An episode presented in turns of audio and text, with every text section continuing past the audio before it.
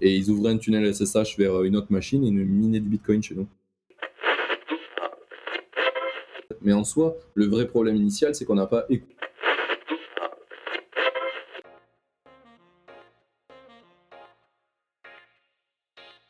Bienvenue sur Lance-toi et Code, le podcast des développeurs qui entreprennent. Deux fois par mois, plongez au cœur de l'action des startups en découvrant les parcours et les secrets de la réussite de nos invités. Moi c'est Thomas et ça fait un an que je travaille en pyjama. Moi c'est Nico et je me dis que j'ai beaucoup mieux réussi mon intro.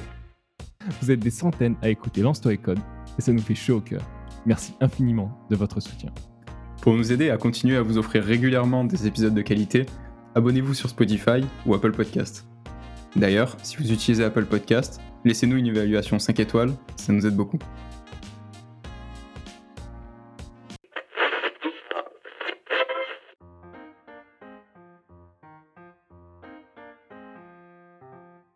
Aujourd'hui dans Lance-toi et Code, on apprend à gérer la dette technique de notre startup pour scale plus sereinement.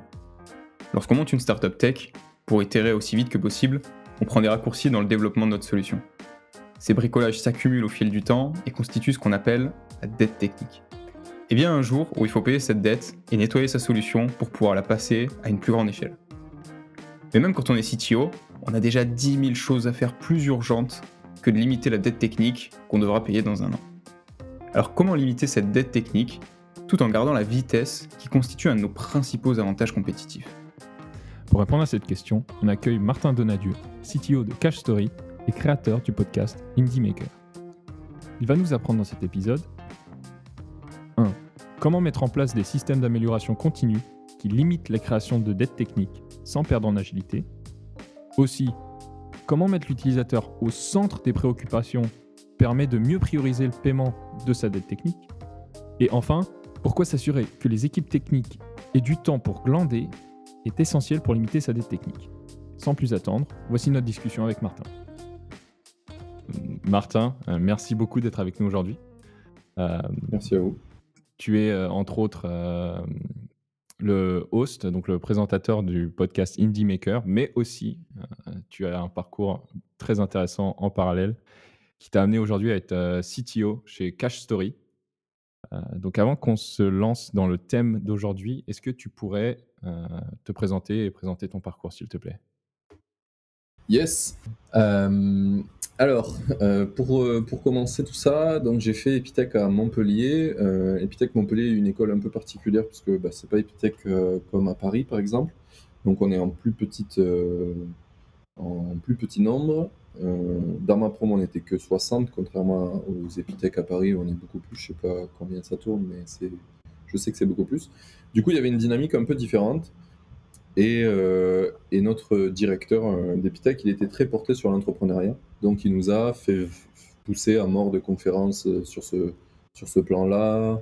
On a fait des startup week-ends, il en a parlé. Enfin bref, on a eu tout un, tout un, un côté entrepreneuriat vachement mis en avant. Et ça, je le remercie énormément parce que je pense que avant d'arriver à Epitech, je savais pas ce que je voulais faire de ma vie. Je savais même pas pourquoi j'allais à Epitech. Et une fois que, je suis arrivé là-dedans, j'ai compris ce que je voulais faire. J'ai compris que je voulais entreprendre, faire des projets moi-même, grâce à tout ça. Donc, euh, donc euh, big up à lui, Edouard, si tu nous écoutes. Mais euh, du coup, en étant là-bas, en fait, on, a, donc on a commencé, on a fait nos premières années comme tout le monde. Et à partir de la deux ou troisième année, on a, on a fait sans cesse, on va dire, des, startup week-end et des choses comme ça, on s'est dit bah, pourquoi pas lancer notre startup euh, avec des potes d'Epitech. Donc du coup, on a lancé une première startup qui s'appelait Bress, si je me rappelle bien. Euh, c'était notre, on a lancé ça en, en mi-deuxième année. Euh, et le but, c'était en fait de faire des. À la base, on voulait révolutionner le, secteur de, de, la médecine.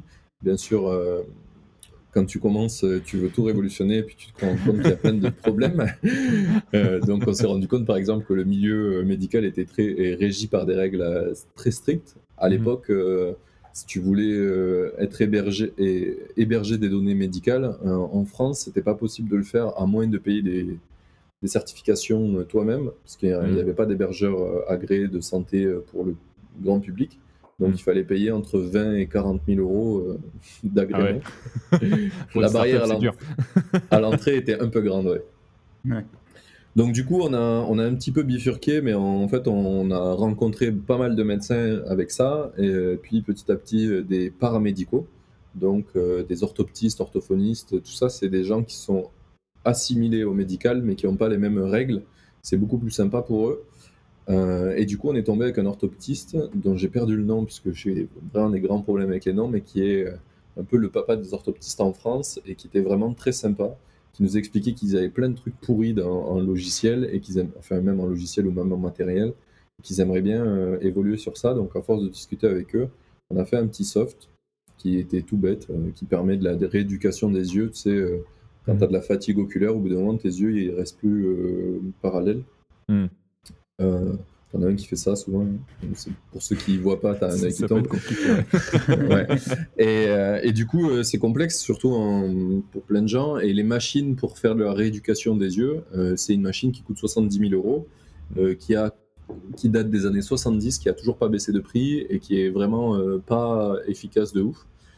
du genre, l'orthoptiste, il doit noter sur un petit papier ou un carnet les évolutions que tu fais suivant les ce qui fait bouger dans la machine, quoi. donc, il doit noter des différences de degrés euh, qui sont affichées avec une petite aiguille euh, qui a 40 ans, quoi, l'aiguille. Pour la précision, c'est top. Euh, et, du coup, quand on parle avec lui, on lui dit Mais attends, mais sur un écran ou avec du papier, ça marche ça? Et le mec, il nous dit Oui, oui. Alors, du coup, on a développé la même version de la machine, mais avec un logiciel en ligne. Quoi. Ok. Et ça a super bien marché. On a eu, je sais pas, les trois quarts des orthoptistes en France qui l'ont essayé. Mais en fait, on n'avait aucune idée de faire. Euh, c'était quoi un business model, un business plan. Euh, enfin, euh, on, avait plein de gens qui l'utilisaient, on était super contents, mais on savait pas quoi, comment faire payer les gens. c'était un peu complexe. Donc, ouais, ouais, mais après, avec l'éducation, ça vient. Tu vois, à l'époque, il y avait déjà les vidéos de The Family, etc. Ça commençait à peine, mais. mais c'était complexe, tu vois, on ne se voyait pas hmm. demander 3 balles par mois ou 10 balles par mois. Ou enfin, on ne voyait même pas le faire, quoi. Parce qu'en fait, en face, il y avait une machine qui coûtait 70 000 euros. Oui. Où les mecs, ils nous expliquaient qu'ils se mettaient à plusieurs pour les acheter parce que ça coûte super cher. Enfin, euh, mais oui, clairement. Euh. Ok. De toute façon, le, je pense que le principal problème quand tu fais des projets, c'est euh, toi-même. Genre, tu, tu, te rends pas compte qu'il y a des choses que tu pourrais faire et que tu pourrais faire payer. On en reparlera plus tard, mais actuellement, j'ai une application qui fait de l'argent pendant deux ans était gratuite. Et d'un coup, on s'est dit, tiens, si on la mettait payante, et ça n'a pas bougé le nombre de téléchargements. Et, alors que depuis le départ, on se disait, ça, ça vaut pas, ça vaut pas un euro, tu vois. Ouais. ok. Donc, euh, donc voilà, ça c'est la première startup que j'ai fait. On était toujours à Epitech et du coup on a eu un petit problème, genre en mode euh, est-ce qu'on fait startup à fond ou est-ce qu'on fait notre école? Parce que ça, prend du temps quand même de faire une startup. Et du coup, tout le monde a fait la startup et moi, j'avais des parents qui m'ont dit euh, quand même, ça coûte cher l'école, euh, ce serait bien euh, que tu n'abandonnes pas, euh, pas, quoi. Et du coup, bah, j'ai quitté la startup et à ce moment-là, on, commençait à galérer à force de bah, d'itérer. C'est fatigant quand tu te prends la tête mm. tous les jours avec les, gens avec qui tu bosses pour essayer de trouver des solutions à des problèmes que tu te crées tout seul. donc, donc c'était fatigant un peu. Et donc, on a décidé de splitter en deux teams. Euh, donc il y a la team qui a continué le projet et euh, donc ça, ça a duré quand même tout le long de notre troisième année. Ça nous a servi de projet de fin de PFA là, à Epitech pour la troisième année. Mhm. Donc on a validé euh, des choses grâce à ça et moi je suis parti à l'étranger en quatrième année. Et là, tout simplement, j'ai fait un truc très très très rigolo, c'est que j'ai posté sur Twitter que je cherchais du, du taf. Et euh, j'avais un gros compte Twitter, on avait bossé à fond euh, nos, comptes euh, réseaux sociaux. À l'époque, on ne savait pas ce que c'était le social selling, mais on, on, essayait de faire du gros hacking pour avoir plus de réseaux. Du coup, j'avais genre 4000 followers sur Twitter. Et quand j'ai posté ça, en fait, bah, il y a direct des gens qui m'ont contacté, et dont un mec, Ghislain Bourgin, que je kiffe toujours, avec qui je parle toujours, qui était d'un CTO d'une startup qui s'appelle U2U et qui cherchait son premier développeur du coup, j'ai été le premier développeur de U2U. Euh, pour la petite anecdote, euh, ce qui est rigolo, c'est qu'il a, il a matché sur ma photo parce que j'avais derrière moi des petits drapeaux de prière euh, népalaise dont absolument je ne savais pas ce que c'était. J'avais pris cette photo dans un endroit que je trouvais cool. Et, donc lui était bouddhiste et ça l'a, ça l'a match, ça y a fait donner envie de me, parler plus avec ça. Qui est assez fou des fois, comme quoi Ça n'a rien à voir avec les compétences ou quoi, c'est vraiment la première impression est liée à Ouais. peu de choses. Ouais. Et du coup, j'ai rejoint start- startup qui avait rien, elle avait juste du cash. euh, et elle avait tout à créer. L'idée de U2U, c'était de faire de la livraison collaborative. Monsieur Tout le Monde peut être livreur sur sa route, en gros, pour de la livraison dernier kilomètre. Mhm. Euh, J'ai trop kiffé l'idée, ça avait un côté euh, social, ça aide les gens, euh, ça, ça rend le système de livraison qui est pourri meilleur.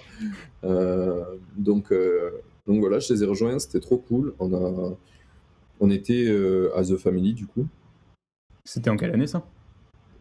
Euh, 2015, D'accord. ouais, 2015, quelque chose comme ça. Et euh, ouais, c'était les tout débuts. euh, The Family, c'était pas très vieux, il n'y avait pas encore de grosses success stories. Mais on avait bien kiffé les vidéos, donc on a, on a été euh, aussi euh, backé chez eux. Euh, mais à chaque fois, tu sais, The Family, c'est tu discutes avec eux, mais tant que. hum, Enfin, t'as un an pour te décider si tu restes avec eux ou pas. Donc après les un an, on n'est pas resté. Ok. Mais, euh, mais on était chez eux au début. Je sais même pas si on peut vraiment en parler comme ça, mais en tout cas, on y était. J'ai fait plein de conférences là-bas. Donc, je suis parti à l'étranger, qu'on qu'on regarde, qu'on qu'on garde l'ordre. Euh, je suis parti à l'étranger et donc j'ai eu ce, ce- ce job en freelance. J'ai fait le, le début du produit, puisque donc au début, euh, ce qu'ils ce qu'ils faisaient, c'était simple, c'est que The Family leur a dit euh, vous êtes con de vouloir faire un produit, euh, Mhm. faites pas un produit, faites un Google Sheet et vous mettez les livraisons dessus et les gens Mhm. mettent leur nom et voilà comment vous allez commencer. Et vous ça la on a, ouais, voilà, on a commencé comme ça. Ça a été un bordel monstrueux pendant un mois et demi, je crois. Ils galéraient de ouf, les mecs du Ouais. support, parce que les, les gens s'enlevaient leur nom pour avoir les livraisons. Enfin, ça marchait pas, pas très bien.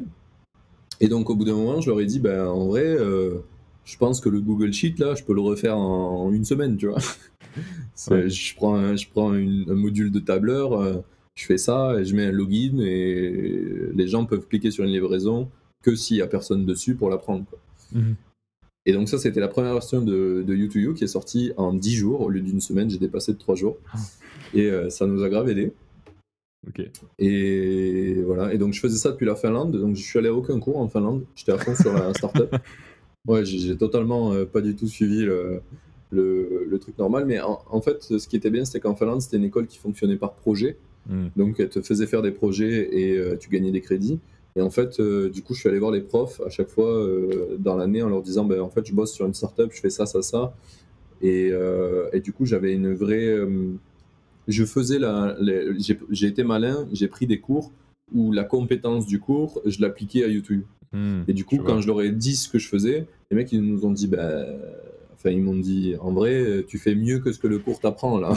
Donc, du coup, le mieux, c'est que tu viennes devant toute la classe, tu présentes ce que tu fais, et tu auras les crédits. Donc, ça, c'était cool. C'est comme ça que j'ai pu euh, valider mon année. En parallèle de ça, je faisais des allers-retours toutes les, tous les mois pour aller à Paris, pour les rejoindre un peu, puisque bah, vu que j'étais le seul à distance, Mhm. c'était un peu complexe pour cette boîte. À l'époque, le remote, c'était pas très, euh, pas très démocratisé, donc on a eu plein de soucis de confiance, de est-ce que le mec Mhm. travaille quand il est pas là? Enfin, tu vois, les autres se posaient des questions beaucoup. Euh, je crois qu'on en est même arrivé à un stade où j'ai partagé, euh, j'ai une application qui, qui traque mon temps sur mon ordinateur depuis des années qui s'appelle Rescue Time. J'ai du coup euh, partagé les rapports euh, chaque semaine qui disaient combien de temps je bossais. Parce que les mecs pensaient que je branlais rien. En fait, j'étais au double d'heure que parce que je kiffais trop ce que je faisais. Mais, euh, mais c'était rigolo. Donc, ça, j'ai bossé dessus bah, un an en Finlande. On a pas mal avancé. Après, quand j'ai fini la Finlande, donc pour la cinquième année d'Epitech, euh, là, euh, ma boîte voulait que je revienne. Moi, je devais revenir pour aller à Paris parce que c'est comme ça que ça marche chez Epitech. Et du coup, euh, allez, soyons tout à fait honnêtes. Moi, j'ai dit à la boîte, j'ai pas envie de venir à Paris. Ils m'ont dit, si, si, il faut que tu viennes. Je dis, bah, je veux des bonnes conditions pour venir. Ils m'ont dit, tu veux quoi comme condition? J'ai dit, bah, je veux payer moins de 500 balles de loyer par mois et je veux habiter à moins de 5 minutes de mon taf. ce, ce à quoi ils, ce à quoi ils ont beaucoup ri.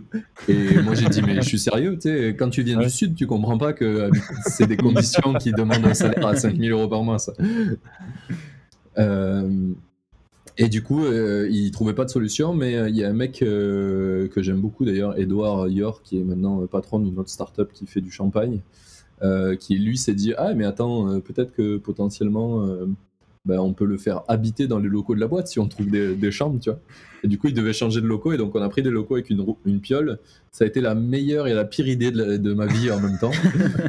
Parce que c'était trop bien d'habi- d'habiter là- là-dedans et d'avoir des. Enfin, je sais pas, j'avais une maison sur trois étages pour moi en plein Paris, tu vois, le week-end et le soir. Donc, Ouais. c'était fou, c'était le feu.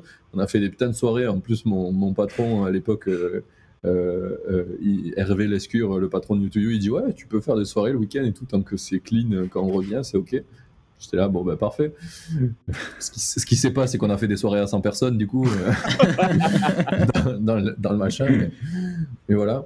Ok. Euh, donc, euh, donc voilà, ça c'était mon épisode à YouTube. Et puis au bout d'un moment, ça m'a fatigué un petit peu. Euh, voilà. Et du coup, euh, derrière ça, moi j'avais en- envie de monter un startup studio, donc qui s'appelle Forger, qui existe toujours. Donc j'avais créé ma boîte en Estonie. Mhm. Et, euh, et du coup, je savais pas. Quand j'étais à YouTube, en fait, j'avais créé ma boîte en Estonie, mais j'en faisais rien. Je payais juste tous les mois un comptable pour rien. C'était sympa, j'aimais bien.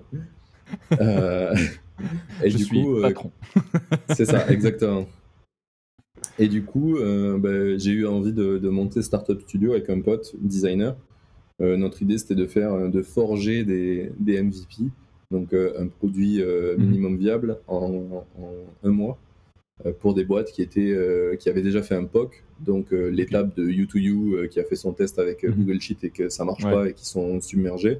Ben, ils veulent Mhm. faire un MVP et on fait le MVP. quoi. Et en fait, je me suis retrouvé dans un truc un peu pourri qui est que bah, déjà, je savais pas. On revient aux bases de Brest, c'est que je sais pas trouver les clients, je sais pas les faire payer, donc il fallait que j'apprenne. Euh, et du coup, je me retrouve à avoir plein de gens qui ont des idées géniales, mais euh, ils ont jamais fait un POC de leur vie, ils savent pas ce que c'est. Euh, donc une preuve de concept, et ils Mhm. savent pas ce que c'est. Pour eux, ils ont une idée géniale qui va les rendre riches, et du coup, ils veulent un développeur qui te fasse ton truc, et ils Ouais. ont pas d'argent à mettre. Enfin, il y a Mhm. rien qui va. Et je suis tombé à la chaîne sur des mecs comme ça. Donc c'était Ouais. bien évidemment de ma faute, hein, c'est que je ciblais mal les gens. Mais, euh, mais j'en ai eu à l'appel des gens qui m'appelaient et qui me disaient, et en fait ils n'étaient pas prêts.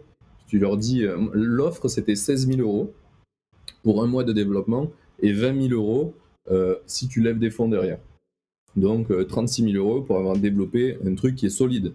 Pas un truc que tu vas jeter, tu vois, un truc que tu peux garder un an, que tu vas faire évoluer, etc. Pour ceux que ça intéresse, on faisait du Firebase et du Angular en front. Ok. Donc euh, le, le plus scalable possible, avec le moins de technologie possible pour pas avoir de dette, ce qu'on va reparler après. Yes. Euh, et du coup, ben, ce truc-là, en fait, je me suis retrouvé à faire ça en boucle, en boucle, en boucle. Et, euh, et j'avais que des appels qui menaient à rien, quoi. Euh, Mhm. Donc, j'ai fait ça pendant six mois, mais six mois de chômage, puisque jusque-là, j'avais été que freelance. Et là, j'avais bossé six mois, donc j'ai eu six mois de chômage. Donc, j'ai fait ça pendant six mois. Je me suis cassé les dents bien comme il faut sur ça. Mon pote, lui, euh, le designer, Nicolas, il n'avait pas arrêté son taf. Le but, c'était que dès qu'on ait beaucoup de projets, qu'on arrive à avoir un projet tous les mois, euh, il puisse venir. C'était ça dans notre business plan. Et ça, on n'y est jamais arrivé, du coup. Euh, et du coup, je me retrouve en janvier de je sais plus quelle année, euh, 2017, je crois, ou 2016, euh, à devoir. Ben, euh, euh, à la fin du mois, j'ai plus de chômage et j'ai pas de taf. Et du coup, je me dis, bon, ben là, ça commence à être complexe, tu vois. Dans deux semaines, j'ai plus d'argent. Mhm. Ouais. Enfin, pour le mois d'après, quoi. Surtout que j'avais un crédit euh, Epitech. euh, du coup, quand tu fais Epitech, tu- en général, si, si t'es pauvre, tu fais un crédit. Euh, et du coup, j'avais fait 42 000 euros de crédit, donc j'avais quand même 1000 euros à rembourser par mois. Ce qui faisait assez mal. Euh, Mm. Donc, du coup, avec le chômage, je payais mon crédit, je payais mon loyer, j'avais plus d'argent. Donc, euh, ce qu'on faisait pour vivre, c'est qu'on hébergeait un pote à nous chez nous, et qui Mm. payait pas le loyer, mais qui nous payait à bouffer. Et donc, Ah, du coup, je, je vivais grâce à ça, quoi. Euh, Enfin, c'était euh, pas, pas simple. J'ai pris du poids d'ailleurs, j'ai dû prendre 10 kilos pendant ces 6 mois. il achetait pas des légumes. Non, non, il achetait du bon KFC. Bref. Du coup, voilà, j'ai fait ça pendant 6 mois. Et donc, en janvier, là, je commence à être short niveau thunes. Et donc là, je me rappelle qu'il y a quelques mois auparavant, la créatrice d'une école euh, on m'avait contacté pour me dire hey, on, cherche des, on cherche des gens pour faire apprendre le code euh, donc à la Wild Code School. Est-ce que tu serais chaud? Et j'y avais dit bah, pas pour le moment, euh, j'ai mon projet entrepreneuriat, mais peut-être plus tard. Donc ce plus tard est arrivé, je l'ai recontacté, elle m'a dit bah, c'est parfait, il y a une session qui commence en février. J'étais là, bah top, je peux venir quand euh, faire les entretiens? Elle m'a dit bah après demain, j'y suis allé, on a fait passer les entretiens, c'était top, tout s'est bien passé, bah, du coup je t'ai embauché. Euh, pareil en freelance ce coup-ci, un peu plus cher, à 3000, 3008 je crois. Euh, c'était un peu désolé pour la Wild s'il y a des gens qui se font embaucher à moins, c'est parce que moi j'allais à la j'allais à la loupe qui est euh, perdu dans la Bretagne profonde. C'est le premier endroit où ils ont ouvert la White Code School. En fait, ils mhm. ont beaucoup de mal à faire venir des devs là-bas parce qu'il n'y a rien à part euh, un village et, la White Code School. Donc, euh, du coup, ils payent bien. Contrairement à si tu vas à la Wild à Paris, tu es mhm. payé bah, un truc un peu moins haut, quoi. Dire. Donc, du coup, j'ai fait ça pendant six mois. C'était trop cool. On a eu la meilleure promo de tous les temps de la White Code School parce que j'ai passé beaucoup de temps avec les expériences que j'ai eues à Tukantuko et U2U. Je me suis rendu compte, tu vois, à U2U, en fait, dès que j'avais souvent des bonnes idées, mais je communiquais très mal mes bonnes, mes hmm. bonnes idées. Et du coup, on me disait tout le temps, euh, t'as raison, mais t'as pas mis la forme, du coup, va te faire foutre. Globalement. Ouais. Et du coup, je passais les trucs en force, et du coup, les gens me chient encore plus dessus. Désolé pour les grossièretés. Et euh, je suis du Sud, hein, ça, ça, vient naturellement. Et euh, du coup, les gens me disaient, mais t'es trop nul d'avoir fait ça, mais ça a amélioré grave le business. Euh, et euh, du coup, j'ai bien vu qu'il y avait un vrai problème sur la communication des mecs du Sud. et, et, à contrario, à Tucantuco, les mecs étaient très, très, très, très bons en communication, en soft skills. Et j'ai vu que bah, du coup, c'était beaucoup mieux, je comprenais mieux les choses qu'ils voulaient. et du coup, moi, je me suis mis à essayer de mieux communiquer aussi. Et tout, tout se passait beaucoup mieux. Donc même, tu vois, quand on n'était pas d'accord, ça s'est très bien passé. Euh, et on était tous les deux tristes que ça s'arrête, tu vois. Mm. des fois, tu te sens... Souvent, quand un truc termine mal, euh, enfin, que ça termine euh, rapidement, tu vois, ça termine mal. Là, ça a très bien terminé. Donc, la communication, c'était vachement une prouve. Et donc, je me suis rendu compte que c'était super important. Et donc, à la Wild, eh ben, j'ai appris à personne à coder. Je leur ai juste appris à communiquer entre eux. Et ils avaient des projets de groupe à faire. Et du coup, sans donner de, aucun cours de code, j'en ai fait un, je crois, une fois. Euh, eh bien, on a eu la meilleure promo avec les meilleurs résultats sur euh, les projets parce que en fait, euh, bah, ils étaient super bons pour communiquer ensemble et du coup, ils avançaient mhm. plus vite tous ensemble. Ça, c'était assez fou. J'ai grave aimé cette, cette expérience. Mais pendant que j'ai fait ça, j'ai eu un client à ma boîte précédente que je n'avais pas fermée. Donc du coup, je me suis retrouvé à devoir gérer ça le soir et le week-end, à faire le MVP en un mois. Donc j'ai dépassé de deux semaines, j'ai fait un mois et demi. Je suis quand même arrivé à le faire j'ai pas, je, t'avoue que j'ai dû dormir en moyenne 3 heures par nuit pendant un mois. C'était assez hardcore. Euh, et du coup, en fait, ça, euh, mixé à, la, à, la, Wild, où les étudiants me voyaient, euh, me voyaient faire le projet en même temps, mais je me suis retrouvé en porte-à-faux. Mais la Wild savait ce que je faisais, les étudiants aussi, j'ai tout fait de manière transparente, tu vois, je, bossais dessus le, le, soir et le week-end, mais comme les étudiants, ils étaient, on, les, on les poussait à leur maximum, ils étaient pas mal fatigués. Un jour, hmm. je me suis pas pointé parce que j'avais mal à la tête et que j'étais malade. Et c'était le jour où la directrice venait euh, pour euh, prendre du feedback. Et du coup, tout le monde s'est lâché en mode, euh, ils étaient en train de, enfin, ils étaient vraiment fatigués.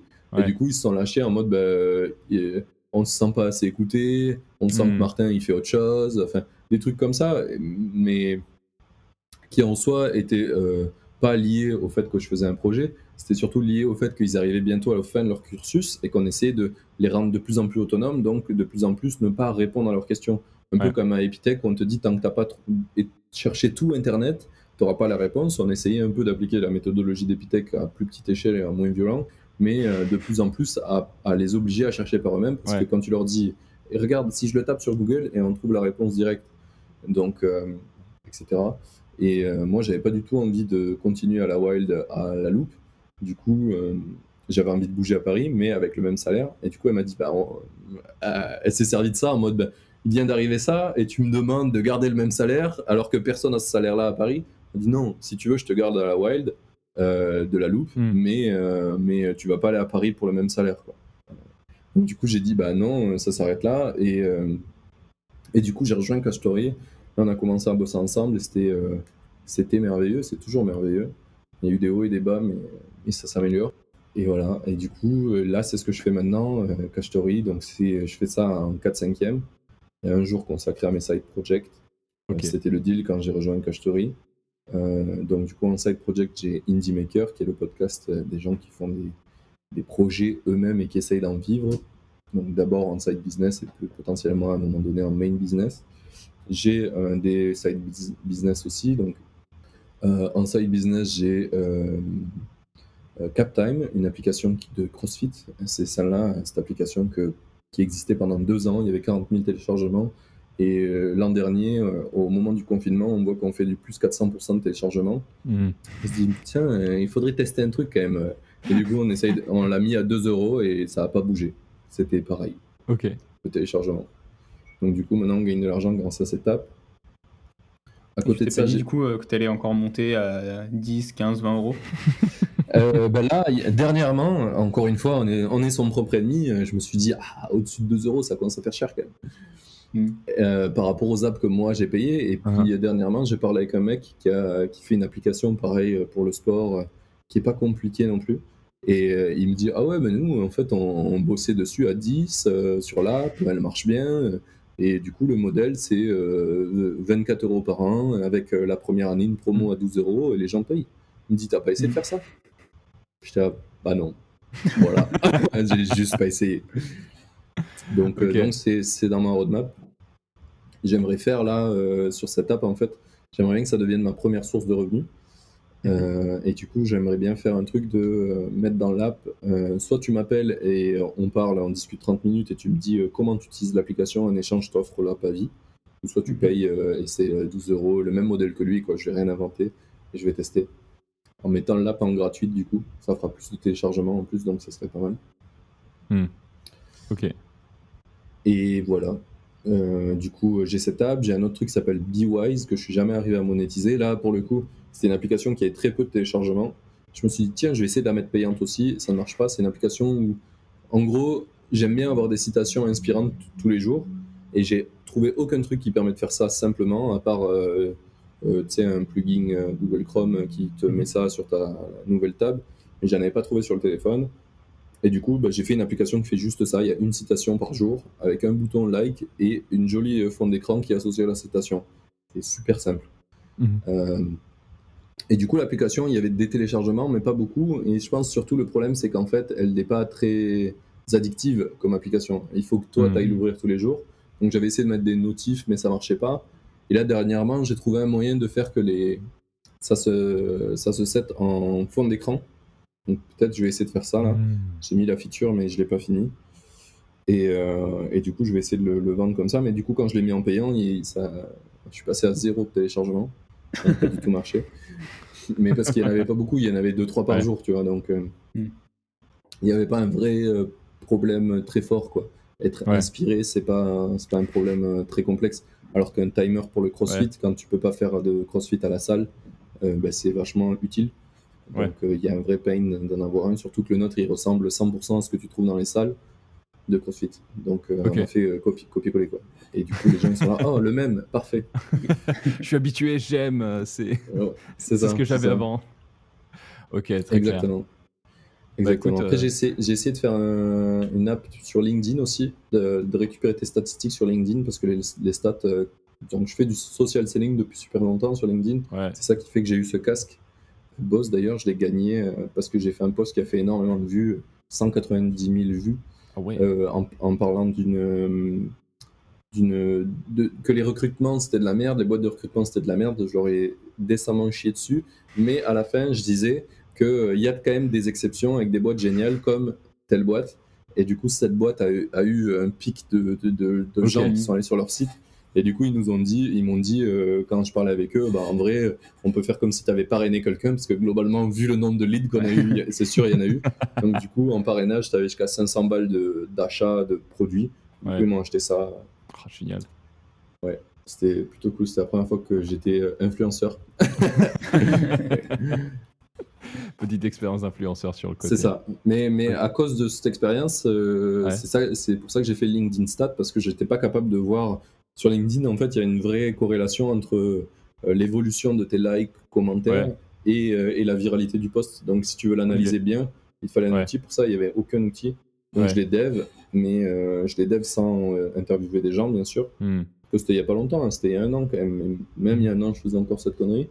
J'ai pas interviewé de gens et du coup, euh, du coup, je me suis pas rendu compte si les gens étaient prêts à payer pour ou pas. Mm. Pour le moment, personne n'a payé et en plus de ça, j'ai fait un truc qui est basé sur du scrapping et le scrapping, c'est un enfer. Toutes les semaines, Ouais. le produit il est cassé. Genre là, Ouais. ça fait 4 Parce mois, j'ai arrêté de le maintenir.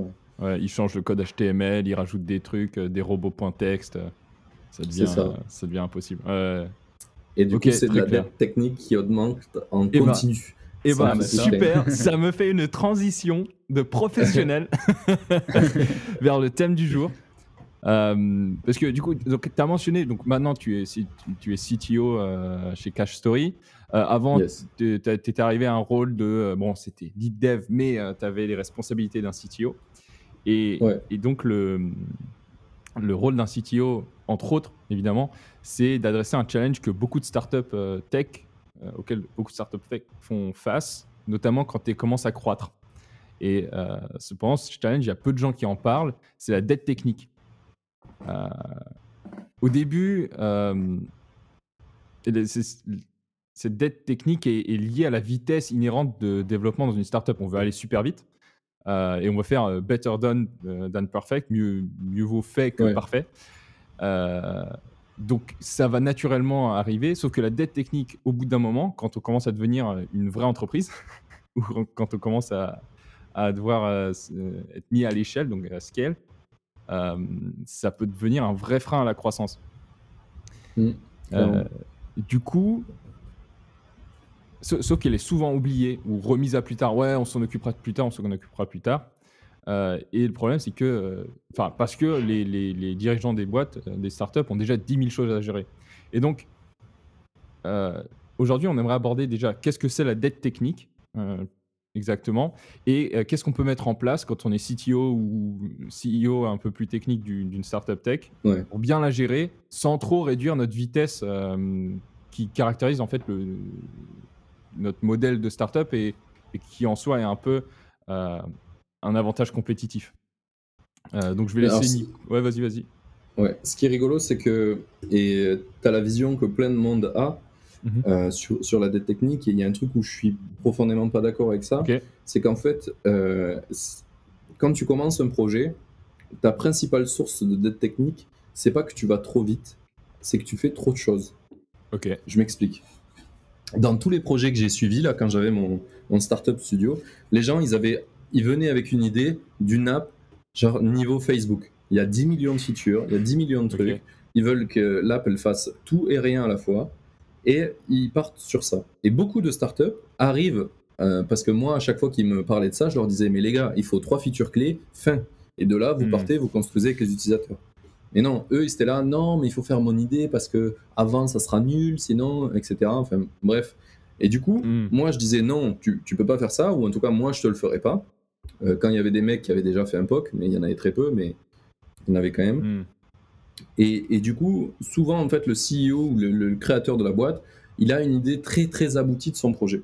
Et Ouais. du coup, ça, ça va créer énormément de dettes, pas parce que le code, il est fait à l'arrache, ça va être le cas, mais parce qu'en plus, ils ont construit des trucs dans tous les sens et qu'ils font Hmm. construire beaucoup.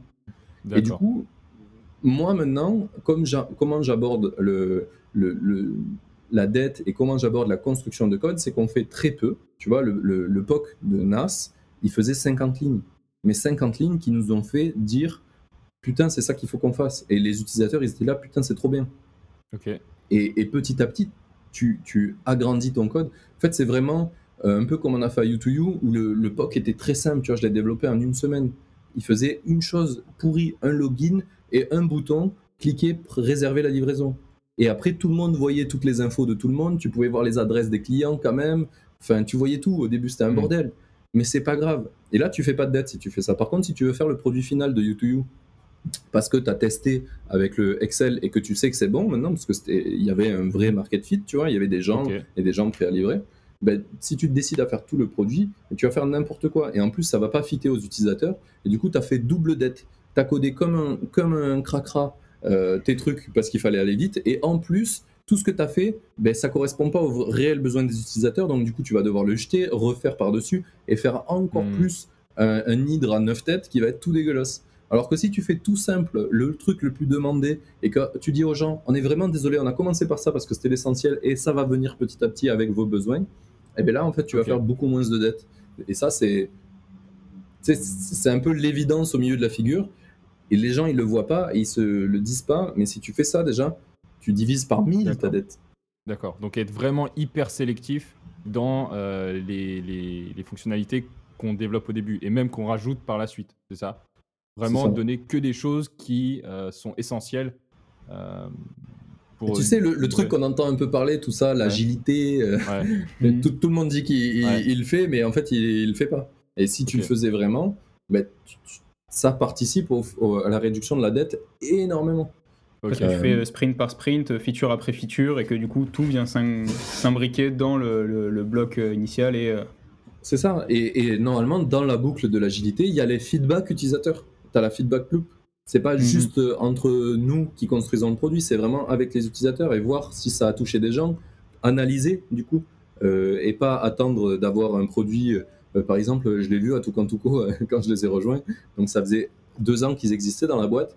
Et donc, euh, je voulais faire de la qualité. Et du coup, j'ai dit, bah, on va driver la qualité par rapport aux, usages des gens. Et ils m'ont dit, euh, euh, euh, je dis, comment Mhm. ça Ils disent, bah, on n'a pas les usages des gens, en fait. Ah ouais. D'accord, ça va être complexe, ça, du coup.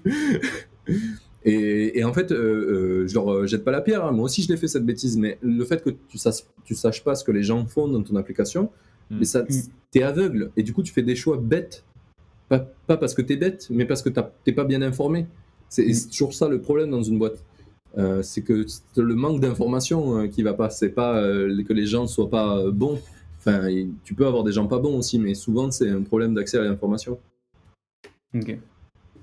Avant d'aller plus loin, euh, si, si on, on- on reprend la, base de définir la dette technique, euh, comment tu définis la dette technique et euh, comment, tu la, comment tu la reconnais? C'est quoi ses conséquences? Alors, il y, a- il y a plusieurs choses. Et en tant que développeur, comment tu perçois la dette technique? C'est assez simple. C'est quand tu vois un bout de code et que tu sais que tu dois changer quelque chose dedans et que tu n'as vraiment pas envie. ça, c'est de la dette. Ça, c'est de la dette. Ça, ça veut dire que c'est un foutoir, ton, ton bout de code. Là. Donc ça, tu, tu le, tu- c'est de la dette perçue. Euh, pour la mesurer, c'est un peu... euh, c'est un peu plus complexe en tant que CTO. J'ai essayé des formules euh, mathématiques par rapport au nombre de lignes, par rapport au nombre d'issues qui sortent. Il y a vraiment euh, pas grand chose de qui- est très représentatif. Ça va être un peu comme quand tu fais ton business plan. C'est très euh, à la louche. hein. En vrai, un des trucs que je me suis aperçu, tu vois, quand, euh, quand je faisais des, des business plans euh, euh, dans l'incubateur de startup, par exemple, c'est que faire un business plan en une heure top chrono versus en une semaine, tu es à peu près au même taux d'approximation. Et du coup, il y a plein de choses comme ça où, qui sont très difficiles à mesurer parce qu'il y a beaucoup, beaucoup d'impacts différents. Par exemple, sur une cost base, euh, pour la, la dette technique, il y a beaucoup de choses. Il y a euh, ton- les niveaux des développeurs qui bossent, la structuration de comment tu bosses, c'est quoi tes- ton- ta manière de- d'avancer, est-ce qu'il y a une vraie place au debugging, euh, au- à l'amélioration, au test continu dans ta stack ou pas? Parce que ta dette, elle sera vraiment pas pareille euh, vis-à-vis de ça. Quoi. Hmm. Euh, et du coup, euh, c'est assez à la louche. Donc, moi, j'ai plutôt tendance de, de prendre au feeling rapidement et de dire euh, euh, c'est quoi notre dette vis-à-vis de ça? Après, j'u- j'utilise des tools, euh, vu qu'on est open source à Cachestory, euh, j'utilise un tool qui s'appelle euh, euh, Code Climate, je crois. Code Climate qui te donne euh, ta dette technique. En gros, ils ont règles pour la dette, la dette technique, c'est qu'ils ont des, normes de code comme un donc avec un nombre de fonctions, un nombre de lignes par fonction, tout ça. Et moins tu respectes leurs normes, et plus ça crée de la dette. Euh, c'est imparfait pour moi, mais c'est intéressant d'avoir ce, ce point de vue-là, parce que du coup, tu vois, quand tu as des trucs mal nommés, enfin tout ce qui ne respecte pas leurs normes de code, et elle est assez sévère, euh, ben, ils, te, ils te disent, euh, ils, te, ils, te, ils te rajoutent des heures de, de dette technique, parce que ça se compte en heures, en jours. Euh, et du coup, après, en argent, par rapport au taux que tu Mm. payes les développeurs, tu comptes euh, combien ça te coûte en, en argent. Une fois Ok. que tu as, évalué euh, combien de temps ça prendrait de tout fixer. Donc en fait, une- la, la dette technique, c'est euh, quand on... Donc euh, sur le code, euh, il- on fait des choix qui font que euh, là, ça va aller plus vite ou ça va être plus facile à faire parce qu'on est soit on Mm. a plein de trucs à faire en un temps euh, très court. Du coup, on va aller au plus simple. Sauf que bon, c'est pas très propre. Il y aura des problèmes si on essaie de- d'évoluer, mais euh, au moins, ça sera fait. C'est ça. Versus. C'est ça. il- Il y a arrive même un un moment- autre, ouais. il y en a, il y a un autre pan aussi qui est, qui est aussi important et on le voit de plus en plus avec les boîtes qui font de la crypto par exemple. Euh, il y a un côté de dette technique aussi sur la sécurité. Euh, combien de temps tu as passé à essayer de sécuriser ton, ton système pour qu'il ne se fasse pas hacker? Euh, Nous, d'ailleurs, on le voit là, à Cachetori, on avait de la dette sur un truc qu'on n'avait pas pensé, c'est que le funnel d'inscription était super simple. C'était trop bien, les utilisateurs ils pouvaient trop s'inscrire trop bien, Mhm. trop simplement, avec deux champs. Et du coup, Mhm. bah, on a des mecs qui se sont inscrits en boucle en venant euh, de- d'Inde, euh, d'Iran, je sais pas quoi, pour maxer les machines, puisque quand tu te connectes chez nous, tu as une machine virtuelle qui est popée rien que Ouais. toi. Et du coup, ils, ils ouvraient un terminal dans leur Jupyter, parce que tu peux ouvrir des terminaux, et ils Mhm. ouvraient un tunnel SSH vers une autre machine et ils minaient du Bitcoin chez nous. Et, et du coup, le funnel d'inscription, tu vois, bah, il avait de la dette technique, alors qu'il était bien codé proprement, mais il avait de la dette technique à cause de la sécurité, et qui fait que bah, ça nous coûtait de l'argent. Et donc, en fait, ça a coûté de l'argent et du temps derrière pour euh, régler le problème qui aurait pu être réglé tout au début, c'est ça? C'est ça. Si on, avait, Ok. si on s'était dit, Oui. ah oui, bah, il faut, faut checker les emails ou double-checker, Hmm. etc., ben, on, aurait pu, euh, on aurait pu le voir. Mais on l'a pas fait à ce moment-là. Il y a plein de dettes et je pense que c'est mieux pour la dette technique quand c'est un choix plutôt que quand elle est subie. Euh, et du coup, par choix, je veux dire qu'à un moment donné, dans ton code, tu as commenté, tu as dit, bah là, on pourra faire Mhm. mieux plus tard, mais euh, pour telle et telle raison, on n'a pas pris le choix. On a fait le choix de ne pas le faire pour le moment parce que c'est pas assez pertinent par rapport aux usages des utilisateurs, par rapport euh, à plein de choses, tu vois. Nous, euh, tant qu'on a un tout petit funnel d'inscription Mhm. à NAS, c'était pas important. Tu vois, les mineurs, on pouvait Ouais. le gérer. Là, on arrive à un moment donné où si on commence à gérer tous les mineurs à la main, ben, on fait plus que ça, Mm. tu vois. Ok, Genre, ouais, les-. Il y en avait 50 d'inscrits par minute, quoi. ça commençait à être euh, beaucoup. Ok. serveurs euh, ont un peu de mal à suivre. Donc Et ta, coup, dette, elle, dis- elle- elle- elle fluctue aussi en fonction de où t'en es dans ta boîte, tu vois.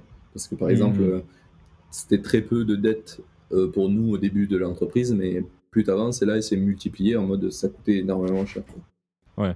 Les intérêts au- de la Mm. dette augmentent C'est ça. et, et devient de plus en plus cher à payer à la fin. Ok.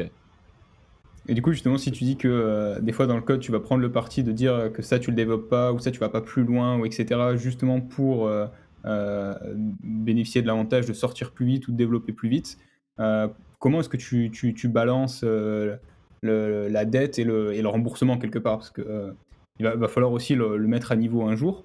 Est-ce Ouais. que tu, le- tu le mets à niveau que quand ça te coûte?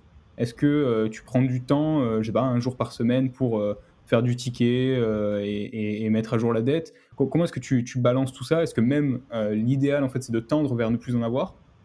Ou est-ce que l'optimisation, c'est d'avoir un équilibre euh, de, de dette constante? Alors, ça dépend à quelle étape tu es de ton entreprise. Là, l'étape où on est à Cashtory, on utilise un peu la, la- politique du maire de New York, là, qui s'appelle la, c'est No Broken Windows. En gros, euh, avec un très bon accent anglais au passage, euh, euh, son idée, et, et elle était vachement intéressante pour plein de choses, c'est que si tu conserves un environnement le plus sain possible, mettre du chaos fait énormément de peine aux gens et qui fait qu'ils le font pas. Donc, euh, j'explique ça comment par, euh, en gros, lui, comment il a fait ça? Il a dit, euh, bah, s'il y a une vitre cassée à New York, l'amende, c'est 1500 euros par jour, enfin, 1500 dollars par jour. Et du coup, tout le monde s'est mis à réparer ses vitres. De là, tout le monde s'est mis à faire moins de conneries. Et du coup, le taux de criminalité a baissé genre de 70%, je crois, un truc euh, improbable. Et donc ça, ça, ça a fait euh, des livres, euh, plein de choses là-dessus. Mm. Mais euh, l'histoire est intéressante dans le sens où si tu, tu, tu dis dans ta boîte à un moment donné que la dette technique, c'est quelque chose qu'on ne veut pas et on va vachement pénaliser ceux qui en créent ou le fait d'en créer. Euh, donc par exemple, euh, tu peux mettre, moi ce que j'ai mis maintenant dans les projets actuellement, c'est qu'il y, a une, euh, il y a le linter qui tourne au moment où tu vas commit. Et donc si tu veux commit des trucs qui sont pas propres, ça commit pas. Ça dit, c'est non mec. C'est c'est dead. Ça, ça n'ira pas dans, en, en- Ouais. sur Ça va GitHub. pas merger, quoi. C'est ça. Mais ça, si tu le fais au début, c'est une bêtise parce que du coup, tu vas te, Enfin, il y a plein de choses que tu sais pas encore faire, tu sais pas quelle est la structure de ton projet, tu sais pas si c'est la bonne technologie. Il y a plein de choses que tu sais pas. Tu es avec beaucoup trop, trop d'inconnus pour te mettre des règles, euh, en force des règles dès le départ. Ça, c'est une Mm. bêtise de le faire. Au début, il faut start au plus simple possible, avec la stack la, la plus simple possible, avec les features les plus simples possibles. Il faut vraiment tout, à tous les niveaux, que ça soit très simple. Le process pour mettre en prod, donc tu n'as pas besoin d'avoir multi-branches au début, tu peux tout faire sur la main, c'est OK. Euh, à, à moins que vous êtes déjà 20, 20 développeurs, mais euh, normalement Ouais. non. Euh, tu peux tout commencer sur ça, tu peux ne pas avoir de test, c'est pas grave, c'est même une bonne chose parce qu'il y a beaucoup de choses que tu vas casser, même si tu codes très peu. Mais il faut avoir en tête qu'il faut améliorer ta stack techniquement et ta qualité en continu. Ça doit être un de tes objectifs, ça c'est d'améliorer la qualité en continu.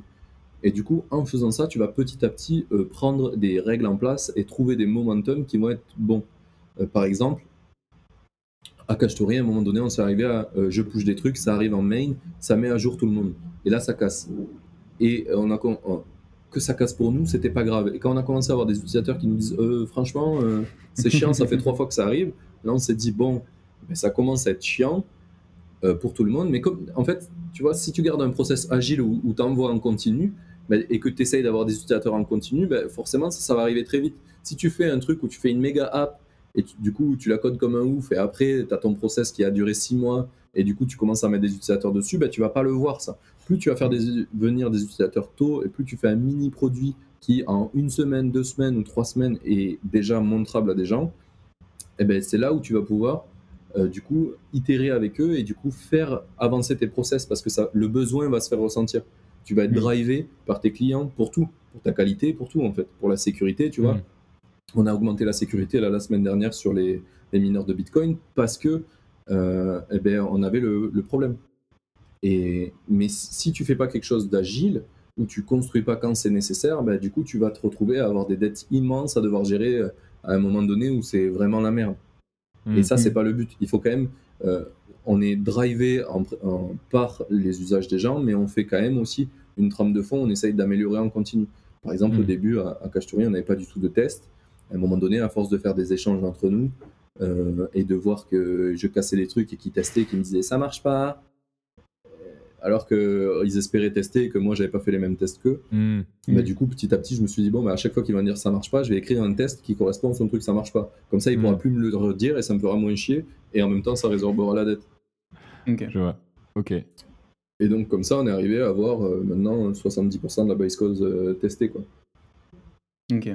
Ouais, c'est intéressant en fait cette histoire d'être tout le temps euh, hyper euh, user-driven parce que euh, à la fois ça, te pousse au tout début pour développer la fonctionnalité qui, a beaucoup de valeur pour eux, ça te pousse à toujours améliorer en fonction de leur retour.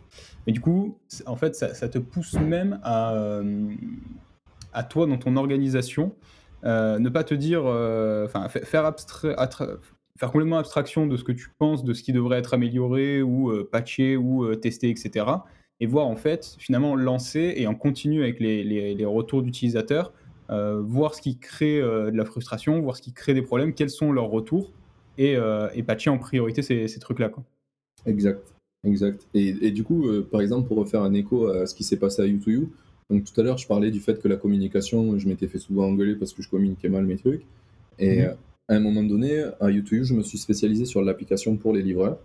Et là, j'ai commencé à créer un groupe Facebook et échanger avec eux, les inviter dans le groupe Facebook et, euh, et échanger avec eux. Donc là, j'ai eu plein de feedback de gens qui comprenaient rien. En plus de ça, on a mis des outils en place qui permettaient de voir où les gens cliquaient dans l'application euh, et de voir qu'ils comprenaient rien, parce que le designer, il avait inventé un super design et forcément, les, gens, c'était tout neuf, ils bitaient rien. Et en fait, au début, tu fais. En fait, le problème, c'est que en startup, tu es beaucoup drivé par ton ego. Tu veux faire un truc beau, tu veux faire un truc euh, Mhm. euh, qui va plaire aux investisseurs, etc. Et, mais au final, ça matche en rien aux besoins utilisateurs. Et quand on a commencé à, les- à écouter les utilisateurs, c'est là où je me suis rendu compte de l'importance que ça avait. C'est que les mecs, ils nous ont dit, mais en fait, euh, pourquoi il y a ça, Et ils comprennent pas. Il y a des trucs, Mhm. ils sont là, mais nous, on aimerait juste un bouton et ça soit simple, tu vois, on n'a pas besoin des autres trucs. Tu là, tu fais, putain, mais tout le développement qu'on a fait pour rien, qui sert à rien, où ils en ont rien à foutre de la feature. Et à contrario, des fois, tu peux voir aussi des comportements qui vont réduire euh, de la dette que tu peux avoir à plein d'endroits. Parce que euh, si tu fais une boîte qui est tournée autour du software, euh, tu crées de la dette technique dans le soft, mais aussi tu crées de la dette à plein d'endroits, à plein d'autres endroits. Ça peut être au marketing, ça peut être au support, et, et tout ça est dépendant un peu du soft. Et par exemple, un des trucs qu'on s'est rendu compte à U2U qui était ultra générateur de support, qui créait une dette énorme, c'est que les gens, ils se ruaient sur les livraisons. Dès qu'ils envoyaient une, ils se ruaient dessus. Et à force de parler avec eux, ils nous ont dit Ah bah ouais, mais celle-là, elle était marquée à 24 balles, je l'ai prise. Hmm. Et en fait, euh, le mec, il cliquait dessus, et c'était à l'autre bout de Paris, il fallait y être dans 20 minutes, et ça marchait pas du tout. Et du coup, là, il devait annuler, donc il devait contacter le support, le support, il devait vite retrouver quelqu'un d'autre, mais bien le sélectionner. Ça crée un bordel monstre. Et du coup, ben, avec les usages des gens, ce, ce qu'ils nous ont dit et la, la corrélation du- du- de ce que ça coûtait au support, ben, ce qu'on a fait, c'est qu'on a enlevé le prix affiché sur la liste des livraisons. Hmm. Et donc, ce qui était en premier, c'était les adresses. Et là, du coup, les gens qui voient les adresses qui n'ont aucun sens, ils cliquent pas, même si ça vaut Mhm. 24 balles. Du coup, on avait les bonnes personnes qui cliquaient. Et du coup, tu résorbes la dette. Le mec du support, il est passé de être capable de se gérer 100 livraisons par jour à 1000 tout seul. Genre, euh, ça n'a- euh, juste en faisant ça, on a Mhm. multiplié par 10, tu vois, et du coup, on a résorbé de la dette aussi à un autre endroit. Et donc, c'est vachement important d'être à l'écoute de, avec qui, euh, de, de- de- de tes utilisateurs du soft, euh, parce que ça drive énormément de choses à plein d'endroits différents. Et que ça soit à U2U aussi, on s'était rendu compte que ben, on, a, on a développé un admin pour eux, pour les, les gens du support. Et en fait, l'admin, pareil, on l'a fait sans les écouter au début. Et du coup, en fait, les mecs du support, ils faisaient des millions de clics pour faire toujours la même Mhm. chose. Et du coup, on y- juste en utilisant le logiciel comme eux, ils l'utilisaient, en les voyant faire, ben, on a réduit ça euh, fois 1000. Et du coup, on a refactoré des choses, on a simplifié le produit. Du coup, on a enlevé des choses qui n'allaient pas et donc on a résorbé de la dette. Mais en soi, Mhm. le vrai problème initial, c'est qu'on n'a pas écouté au début. Ça, ça a été un moyen de résorber de la dette qui était issue de dette de dette, tu vois. Hmm. Mais Et du coup, hyper concrètement, euh, si c'est euh, aussi important de, de communiquer et avec ses, euh, euh, ses utilisateurs, et du coup finalement même avec ses équipes, quand tu fais des produits Ouais. pour tes équipes, euh, comment tu, euh, très concrètement, comment tu mets en place cette récupération d'informations? Alors, un des trucs qui a été ultra euh, simple à mettre en place et ultra valuable, ça a été de faire que les développeurs ils soient plus dans leur cave. Sortez les développeurs des caves. Exactement, exactement. Et c'est là où on s'est rendu compte qu'en fait, ben, euh, le mec qui fait le, le logiciel, il connaît très bien le logiciel, mais du coup, il se rend pas compte que quand lui il clique, il connaît tout par cœur. Et Mm. par contre, si tu le mets euh, une journée par mois au support, ce qui nous est arrivé à U2U, eh ben, je te jure que j'ai jamais poussé autant de fixes que euh, cette journée pendant laquelle je faisais le support. En même temps que je parlais aux gens et je les débuguais, je pushais des fixes. Et je me suis dit, mais pourquoi on a ça? Pourquoi? Et j'en pushais à la tonne. Et euh, à, à chaque fois que je faisais une journée de support, le mec du support, il revenait, il dit, putain, j'ai encore moins de travail que la le mois dernier, quoi. C'est trop ouf. Et, et tu vois, c'est et, et après j'ai fait pareil au marketing. On s'est rendu compte que les process de marketing, ils étaient vachement dépendants de ce qui se passait dans le logiciel, dans l'admin, ce qu'il y avait avec les utilisateurs, mais ils n'étaient pas capables d'avoir les données comme il faut. Donc du coup, on, leur- a fait des extracts qui permettent de faire de la donnée. En fait, nous, en tant que développeurs, on a énormément de pouvoir parce qu'on peut créer des choses que les autres, ils sont dépendants de ça. Et donc, en fait, c'est pas juste le logiciel que tu vas faire, c'est tous les outils que tu vas faire autour de ça. Il faut les équiper en, euh, bien parce qu'en fait, tu vas faire gagner de la, de la vélocité à tout le monde et pas que Mhm. à l'équipe de développeurs. En fait, même pour les devs, il, il faut le faire aussi. Euh, par exemple, tu vois, mettre une CI en place qui run des tests automatiquement, euh, ben, euh, ça fait gagner énormément de vélocité parce que les mecs, ils ont plus besoin de. Il y a plein de tests qui savent qui sont runnés tout seuls au bout d'un moment et donc ça devient ludique d'en faire. Si Mhm. tu pushes et que tout seul ça teste, déjà tu sais que tu es un peu baqué, tu vois, tu vas pas te faire engueuler parce qu'il y a des trucs qui sont cassés en prod. Ouais. Donc c'est vraiment tout ce que tu vas construire autour de, autour de l'environnement de dev qui est important, mais pas au début. Ça se fait ça progressivement. Quand tu vois des frustrations dans les équipes, dans les utilisateurs, tu les pick up, tu les ordonnes un peu en mode bon, ben, qu'est-ce qui est le, le plus récurrent, qu'est-ce qui revient le plus souvent? Euh, un des trucs que nous on s'était donné à minima à U2U, c'était de dire qu'il faut que quelque chose arrive trois fois. S'il est arrivé trois fois, on peut réfléchir à le rendre plus simple, à l'automatiser en partie. Si c'est pas arrivé trois fois, eh ben on le fait pas. Mais même pour les features. hein. Euh, et, et quand tu commences à mettre des règles comme ça en place, ben en fait, tu te rends compte que tu codes pas des choses pour rien. Du coup, ben, vu que tu codes pas des choses pour rien, tu as beaucoup plus de temps pour mettre en place des Mhm. bons process quand c'est le bon moment. Et du coup, c'est beaucoup plus sain comme manière d'avoir euh, moins de dettes techniques.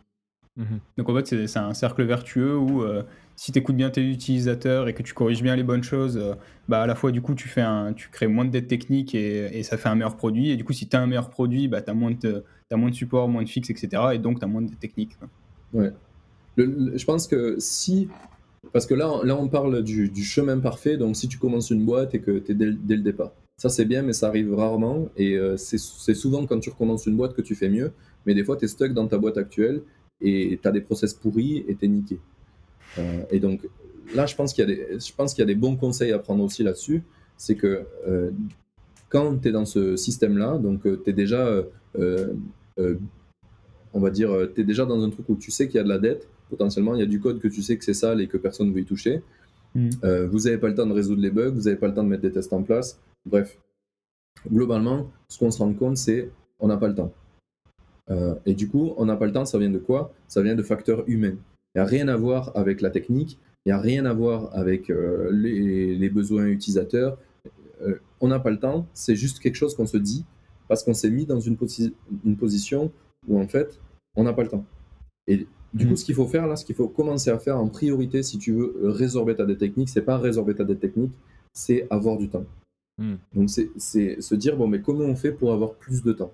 Et c'est pareil ce que je dis dans, dans Indie Maker quand tu veux faire des side projects, la première chose à faire, c'est apprendre à glander. Si tu arrives à glander, tu auras du temps pour faire des, projets. Si tu es toujours putain de busy et tu jamais le temps de rien, ça c'est déjà aller voir tes potes et boire une bière, ça te prend du temps et euh, tu sais pas lesquels aller voir, tu as un problème de temps. Et pas de mm. faire des projets. il faut que mm. tu règles ton, ton problème de temps. Intéressant, ça. Et une, une, des bonnes steps à faire quand tu es dans une équipe de dev, c'est de commencer à réduire le flot de choses qu'on prend euh, dans la semaine ou dans ton sprint si tu fonctionnes pas en sprint, mets des sprints déjà.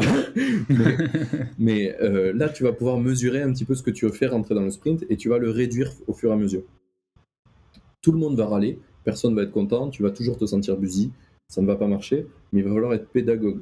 Là, c'est important de dire aux gens qui sont euh, au CEO, aux gens non techniques, qu'en fait, plus on est busy, et que ce soit eux de leur côté ou du tien en tant que euh, dev, on est busy, moins on va dans la bonne direction. Donc il faut être moins busy pour avoir le temps de réfléchir. Quand tu as le temps de réfléchir, tu as le temps de faire les bonnes actions. Donc ça, c'est très très important. Il faut commencer à faire de la pédagogie et à dire, bah non, on va pas prendre ça.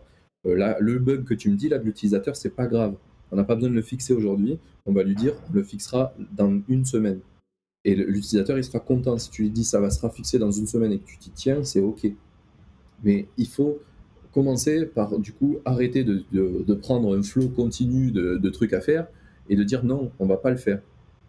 Dire non, c'est ultra important. Quand tu commences à dire non, tu passes pour un gros con, mais euh, il faut être pédagogue et dire plus on va dire non et plus on va être bon et du coup moins on aura besoin de dire non. Et ça, ça a été un gros truc à Cachetori où euh, ben, du coup on venait d'un monde où on faisait du service. Du coup, tout le monde faisait du hmm. service et le service, ton, ton goal, c'est de dire oui et ça coûte tant. Et du coup, de switcher de ça à la production d'un software, ça a été vachement dur. Heureusement, les gens avec qui je bosse sont vraiment cool et à l'écoute. Et puis j'ai aussi appris à mieux communiquer mes idées, c'est plus comme un YouTube. Et du coup, je leur explique que non, on va pas pouvoir faire ça. C'est pas grave. Tu vois, là, on avait une release qui devait être faite cette semaine, on n'y est pas arrivé. Et du coup, là, on a un bug. On peut plus désautoriser les mineurs à, euh, à miner à la main. On a un script qui le fait pour nous. Mais si le script échoue, eh ben, on peut plus le faire nous parce que j'ai cassé quelque chose. Et donc, euh, on, s'est dit, c'est quoi? Euh, Qu'est-ce qu'on va faire? Est-ce qu'on peut faire un hotfix? Je leur ai dit, non, on va pas faire ça. On va pas faire un hotfix parce que ça va encore casser notre planning et on va pas avancer. Actuellement, nos objectifs, c'est de faire avancer le côté open source et de, faire que des gens puissent participer. Du coup, on veut faire ça. Et ça, c'est un vrai objectif 5 qui va nous permettre d'aller plus vite, d'augmenter la vélocité du projet. Mhm. Et du coup, si on continue à hotfix des trucs parce qu'on fait des bêtises et que ça arrive, eh ben, en fait, on n'aura jamais le temps de faire ça. Et du coup, ben, jamais le temps égale on ne le fait pas, égale toujours mm. plus pourri. Mm. Euh, du coup, il faut vraiment ben, se prendre du temps, apprendre à dire non. C'est pas grave, il y a souvent rien d'urgent. À moins que tu bosses dans le médical et que tu as des serveurs qui font euh, mm. respirer des gens, souvent, c'est pas très grave. Même si tu as un downtime, même si tu as plein de choses, à moins que tu sois genre euh, Google ou Netflix, ou comme il s'est passé avec OVH il y a pas longtemps, où là, euh, quand tu arrêtes euh, des serveurs et qu'il n'y a plus rien qui marche, il y a des gens qui perdent des millions. Toi, tu es une startup ou tu es une petite boîte, une PME. Ça se peut même que tu perdes pas d'argent si tu as deux heures ou quatre heures ou une journée de down. même une semaine des fois. Donc il vaut mieux prendre le temps euh, et plus tu avances et de plus en plus apprendre à, à savoir prendre le temps et à faire les bons choix plutôt que d'être busy at work. Plus tu es busy Mhm. at work et plus tu fais de la merde et plus tu vas faire de la dette, que ça soit techniquement ou ailleurs, dans, Mhm. dans tout- dans tous les process de la boîte. Mais comment tu communiques et tu convaincs que le, le- le coût d'opportunité que tu manques à ralentir, euh, il vaut ce que tu vas gagner euh, en long terme? C'est dur, c'est quelque chose qu'il faut, qu'il faut répéter longtemps. Eh ben, on, a, on a un problème, je pense, et de plus en plus, c'est qu'on on est habitué à la récompense rapide. Tout est Mm. euh, consommable ultra, ultra ra- rapidement dans notre monde actuel. Et du coup, le fait de miser sur un cheminement long, c'est complexe à voir. Et, mais après, je pense qu'il y a des très bons exemples à prendre euh, dans la vie réelle que les gens à qui, euh, à qui ça parle. Euh, par exemple, quelqu'un va dire Ouais, mais là, on va louper l'opportunité d'un client qui voulait s'inscrire, etc. Et du coup, ce qu'il faut lui demander, c'est est-ce qu'on essaye de faire une boîte avec un client on essaye de faire une boîte avec plein de clients? Il va te dire bah, une boîte avec plein de clients. Tu dis Ok. Donc, du coup, quand tu fais du sport, tu essayes d'avoir mal une fois et aucun résultat ou juste euh, des, courbatures ou tu essayes d'être musclé au long terme? Ben, Il va dire bah oui, euh, c'est logique, c'est au long terme que ça marche. Du coup, tu dis bah, une boîte, c'est pareil. Il faut qu'on apprenne à être régulier et à comiter régulièrement de manière saine, contrairement à euh, le faire de manière malsaine et aléatoirement, parce que ça va, ça va pas faire de compound interest, d'intérêt cumulé. Quoi. Mhm. Si tu fais des choses de manière aléatoire qui ne sont pas réfléchies, ça va pas compound et du coup, ben, tu vas pas grandir. Ta boîte, elle va toujours rester à un client de temps en temps, un client de temps en temps. Mhm. Et il y a des millions de manières de l'expliquer. Tu peux donner des, des books à livres, des, des, des livres à lire. Tiens, je fais de l'anglicisme à foison, ça m'énerve. Euh, tu peux euh, don- donner des vidéos de The Family qui en parlent, ou des vidéos de- d'autres boîtes aux États-Unis. Enfin, y il y a plein de.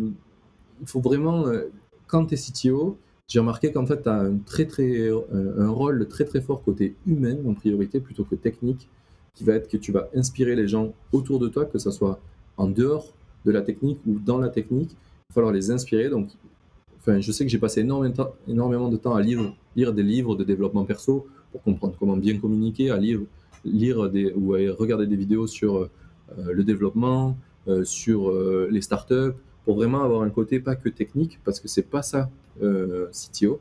Euh, lead développeur, c'est que technique, si tu veux, encore faut un côté humain.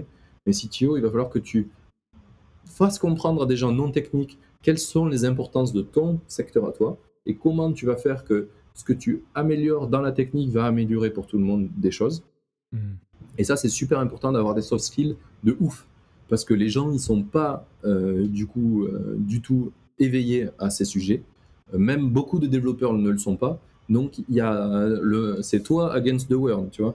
Tu Mm. as tout le monde contre toi, tout le monde veut faire des bêtises parce que bah, euh, ils n'ont pas le, le bon niveau de connaissance, et même toi souvent. Donc, il faut te, te nourrir toi-même et nourrir les autres de la meilleure façon possible et essayer. euh, ça va être encore une fois la même, euh, la même euh, recette, c'est qu'il va falloir faire des intérêts cumulés. Il va falloir énormément leur communiquer et souvent des choses de plein de manières différentes, que ce soit toi en leur pitchant des trucs, en les faisant venir à des meetings ou en leur faisant regarder des conférences, regarder des vidéos, écouter, Mhm. lire des livres. Tout ça, et petit à petit, tout le monde va s'éduquer et va comprendre euh, vers où on va et comment on fait moins de dettes, comment on rend les process meilleurs et comment on fait que la boîte, elle, elle, elle grossisse sainement au lieu de Mhm. euh, aléatoirement. Ok, très clair. Bah, écoute, merci beaucoup. Euh, je pense que ça, ça, c'est un beau, un beau mot hein, de la fin pour, euh, pour terminer un peu notre thème sur la dette technique. Un peu rapidement pour synthétiser avant qu'on passe euh, à la, à la conclusion. En fait, donc la dette technique, c'est quand les développeurs voient un truc et ils n'ont pas envie de le corriger. Ils n'ont pas envie de toucher au code. Voilà, ils Que ont pas soit envie de pour le corriger ou le. Voilà, parce qu'ils ont peur que ça va casser d'autres choses, euh, que euh, ça va créer un, un fouillis et pas possible. Et, ça pose problème quand on, quand on essaie de grandir euh, cette dette technique. Et bien souvent, en fait, du fait de ce, qu'on- de ce que j'ai compris, que on essaie de prendre trop, on essaie de faire trop de choses d'un Ouais. coup, dans un temps donné très court. Et donc, pour éviter cette dette technique, la première chose à faire, c'est euh, se concentrer Être pragmatique. voilà, d'être pragmatique et de se concentrer seulement sur les choses essentielles Et pour ça, la meilleure façon, c'est euh, d'écouter ses utilisateurs, euh, notamment pour ça, mais aussi pour la suite, pour vraiment comprendre quels sont leurs besoins, qu'est-ce qui est vraiment essentiel pour eux euh, au moment donné, pour non seulement faire un produit qui leur convient, mais aussi pour décider sur qu'est-ce qu'il faut corriger, qu'est-ce qu'il ne faut pas corriger. Parce que le manque de temps ne vient pas juste du fait que on a trop de features à faire d'un seul coup, mais aussi parce qu'on on se met dans une position qui fait qu'on n'a plus le temps de prendre le temps. Je deviens poète. et, euh, et, en fait, il faut apprendre à glander, comme tu l'as dit un peu plus tôt, pour pouvoir justement rentrer dans une. se donner le temps de rentrer dans une sorte d'amélioration continue, euh, un peu détaché de tous les fixes du quotidien qu'il faut appliquer à droite à gauche, pour vraiment pouvoir, une, euh, sur le long terme, avoir quelque chose de pérenne et pas euh, se retrouver un jour devant un, code base. Bon, bah là, si on continue à croître comme ça, dans trois mois, il n'y a plus rien qui marche, qu'est-ce qu'on fait? Hmm. Et un, des trucs, un, des trucs, tu vois, si on comparait à ce que j'ai fait à YouTube et ce que j'ai fait à Cash Story, c'est que pour la même politique, j'avais déjà cette idée, mais euh, elle était très mal amenée. À YouTube, je leur ai dit, ben, on fixera plus de bugs qui n'ont pas été référencés et mis euh, dans, la, dans le, sprint courant. Mhm. Donc du coup, ils nous ont dit, mais vous êtes des bâtards, parce que du coup, on va avoir des bugs qui vont rester. Et, et, moi, j'aurais dit, ouais, mais c'est comme ça, quoi, globalement, je ne savais pas bien le communiquer. Uh-huh. Et en fait, euh, maintenant, à Castory, on a la même politique. donc, on ne va pas régler des choses qui apparaissent durant la semaine dans la semaine, dans, dans le sprint, puisqu'on fait des sprints d'une semaine. Mhm. mais on va les noter et on va les prioriser. On va faire voter les gens dans un truc qui s'appelle Kenny. Euh, et du coup, de là, on va savoir si on va le fixer la semaine prochaine. C'est même pas sûr qu'il soit fixé la semaine mhm. prochaine. On va essayer d'en fixer un maximum, mais ça dépend de la priorité. Ok. Et du coup, il y a vraiment quelque chose. Il faut vraiment le lier à ça. Il faut plus se mhm. dire oh, il y a un problème, il faut l'enlever. Euh, parce qu'en fait, ça, c'est ton ego qui dit ah, mais on vient de nous dire qu'on faisait de la merde et on veut pas faire de la merde, donc on veut l'enlever. Ça, c'est un problème d'ego, il faut l'enlever. Ouais il faut être pragmatique à la place. Ok. Et tout ça, du coup, ça, ça lie euh, sur tout ce qui lie, euh, ce qui lie tout ce qu'on vient de dire, c'est le côté humain et qui est très important quand on est CTO pour gérer pas juste la dette technique, mais globalement pour créer un produit euh, qui est bon techniquement et qui répond aux besoins des utilisateurs, c'est de pouvoir bien communiquer avec les gens, que ce soit en interne, mais aussi avec les utilisateurs en interne, pour être pédagogue et euh, expliquer pourquoi ce qu'on met en place est important, mais aussi pour euh, tirer les gens vers une vision commune et euh, pouvoir arriver à, faire ce qu'on veut au final. Clairement. Bah, comme, comme ce que je te disais à la Wild, en fait. quand tu montes une boîte, en fait, tu es en équipe. Et le meilleur moyen de faire que l'équipe elle soit bonne, c'est pas d'avoir des bons joueurs, c'est d'avoir une super cohésion d'équipe. Tu sais, tu Enfin, je sais pas, on l'a vu dans les matchs de foot où il y a des histoires improbables où des équipes toutes pourries elles sont arrivées en finale parce que en fait elles ont créé une vraie dynamique d'équipe et ça mm. c'est c'est ultra important, on s'en rend pas compte, mm. mais ça c'est clé que ça soit dans l'équipe de dev ou dans l'équipe complète. Et toi en tant que mm. CTO, bah, il faut mettre énormément d'importance là-dedans plus que dans la tech des fois et ça plus ça va faire des meilleurs compound interests que n'importe quoi d'autre. Bah, c'est très clair. Et donc sur ce, euh, on va passer à notre section ludique euh, pour terminer un peu l'épisode. Euh, je vais laisser Nicolas prendre la main là-dessus. On commence par un, Fast and Curious sur les étapes de l'entrepreneur. Alors l'idée du Fast and Curious, c'est qu'on va te poser une série de, questions en disant A ou B, et tu dois dire donc A ou B, et pourquoi en une phrase, très rapidement. Ouais, ouais. Le format combiné, quoi. Non, non, non, du tout. Pas du tout. pas du tout. Rien à voir. Euh, connais pas. Oups. Alors, typiquement, première question se lancer en sortie d'études ou commencer par un CDI euh... ah, elle, est, dure, ça. Tu commences direct dur. je dirais commencer par un CDI. Ok. Et rapidement, pourquoi? Euh, pourquoi? Parce qu'en fait, euh, il faut pas se lancer après tes études, mais pendant tes études. Si tu te lances après tes études, c'est que tu t'es lancé trop tard dans tes projets. ok, très clair. Euh, deuxième question, miser sur une idée ou miser sur un associé? Waouh, aucun des deux. Miser sur un problème. ah, bien vu. Pas mal. Est-ce que c'est pas pareil que miser sur une idée finalement? Non, un problème, une idée, c'est différent. Ceux qui misent sur, sur, des, idées, ils se trompent. il faut qu'il mise sur des problèmes qui génèrent des idées. Les idées, c'est sous-jacent à un problème. Ok, très clair. Troisième, euh, troisième question, persévérer ou pivoter? Ah, ça dépend de beaucoup de choses, ça. Euh, mais je dirais pivoter. Ok, pourquoi? Parce que, en fait, euh, si tu, tu, es agile dans ton développement, tu n'as pas développé trop de choses, donc tu vas pouvoir facilement essayer plein de choses sans créer de dette et aller vers les choses qui sont les plus payantes. Donc il vaut mieux faire ça plutôt que de persévérer dans la bêtise de ton idée. Aller vers des problèmes. D'accord, très bien. Euh, question suivante, rentabilité ou croissance? Rentabilité. Sans hésitation aucune. Euh, euh, j'ai fait des posts là-dessus, j'en parle souvent. j'ai fait la course à la levée de fonds avec plein de startups. C'est une connerie. On est débile. C'est une course à l'ego. C'est une course aux, aux zizi le plus grand. Euh, il faut pas faire ça. il faut pas faire ça. Il faut aller chercher des vrais problèmes de gens, aller les régler, faire des boîtes qui marchent grâce à ça. Et si vraiment on a un gros problème de croissance, de, où on peut aller énormément plus vite, mais le seul dénominateur à ça, c'est l'argent. C'est-à-dire on n'a pas mhm. assez d'argent pour aller plus vite, on lève. Sinon, ta gueule. Et les levées de fonds. Tu vois euh, J'ai adoré euh, Guillaume Moubèche qui a fait euh, un peu la grimace à, la levée de fonds alors qu'il aurait pu lever beaucoup. C'est très bien ce qu'il a fait. J'espère que d'autres entrepreneurs feront comme lui. D'accord. On note. Euh, la question suivante, c'est bootstrap et bière ou VC et champagne? Je pense que là, la, vie est déjà très tranchée. Euh. Bootstrap. ok, on te demande pas pourquoi du coup. ouais, non, je pense que c'est clair. Après, après il y, a, Ouais, vas-y, j'ai quand même. non, dis-moi, dis-moi. Euh, sur le côté VC, maintenant, il y a quelque chose qui est en train d'arriver depuis les États-Unis qui s'appelle les Rolling Fund VC. Ça, je trouve ça intéressant. C'est des VC qui te donnent un peu d'argent en continu pour euh, grandir de manière saine. Et ça, ça a l'air pas mal. C'est un truc qui nous intéresse à Cash par exemple. Parce que bah, tout le monde a des problèmes d'argent, hein, bien sûr. C'est logique. Mais il faut pas aller vers de la bêtise où tu vas lever des millions pour faire la course à. Donc voilà, pas VC champagne. D'accord. Euh, dans tes différentes boîtes, euh, vous êtes plutôt euh, multicasquette ou multi-stagiaire Multicasquette. Je pense que les stagiaires, c'est une bêtise quand tu es une petite boîte. Les, stagiaires, c'est cool, mais c'est cool. Il faut, en fait, on va repartir sur le côté humain, mais quand tu as des gens dans une équipe, il faut penser à eux, pourquoi ils sont là. Le stagiaire, lui, il est là pour apprendre des choses et pour grandir c'est pas là. lui, il n'est pas là pour être ton esclave. Si tu prends des gens pour avoir plein de stagiaires, c'est tes esclaves. Ça, c'est une bêtise. Euh, l'esclavage, c'est révolu. C'est pas parce que les stagiaires ça existe et que les gens en abusent qu'il faut le faire. Si tu veux des gens pas chers, tu vas en Inde par exemple. Nous, on bosse avec des Indiens.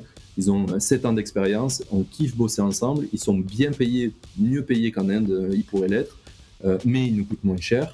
Et, et c'est ouf pour eux, ouf pour nous on a un échange culturel énorme et c'est valuable. Si tu veux être des gens pas chers, fais-le intelligemment, mais exploite pas des gens qui savent pas ce qu'ils font encore, auxquels tu vas les mettre en pression et qui vont avoir une mauvaise expérience pour commencer. Si tu veux prendre des stagiaires, faut les prendre parce que tu as envie de transmettre, tu as envie de donner du temps pour eux et de faire ça bien. Ok, très clair. Avant-dernière question, croissance organique ou growth hacking? Ah, je pense que c'est un peu les deux. Hein. Je pense qu'au début, il faut faire du growth parce que t'as pas de, il y a rien d'organique, tu vois. Je pense que le, growth c'est bien pour commencer parce que tu vas faire des hacks, tu vas. Euh, je sais que je l'ai fait plein de fois, je dirais pas dans quelle boîte, mais on a un peu euh, récupéré des emails de manière un peu tout à fait illégale. Euh, on a utilisé des groupes Facebook qui n'étaient pas faits pour ça, pour recruter des gens dans, des, dans, des, dans des trucs en faisant du growth. C'est bien, mais en fait, au bout d'un moment, ce qu'il faut, c'est avoir euh, récupéré la boucle de feedback avec les utilisateurs, améliorer le produit, du coup là ils vont en parler naturellement. Et ça, ça va euh, scale, parce que le growth, ça scale pas.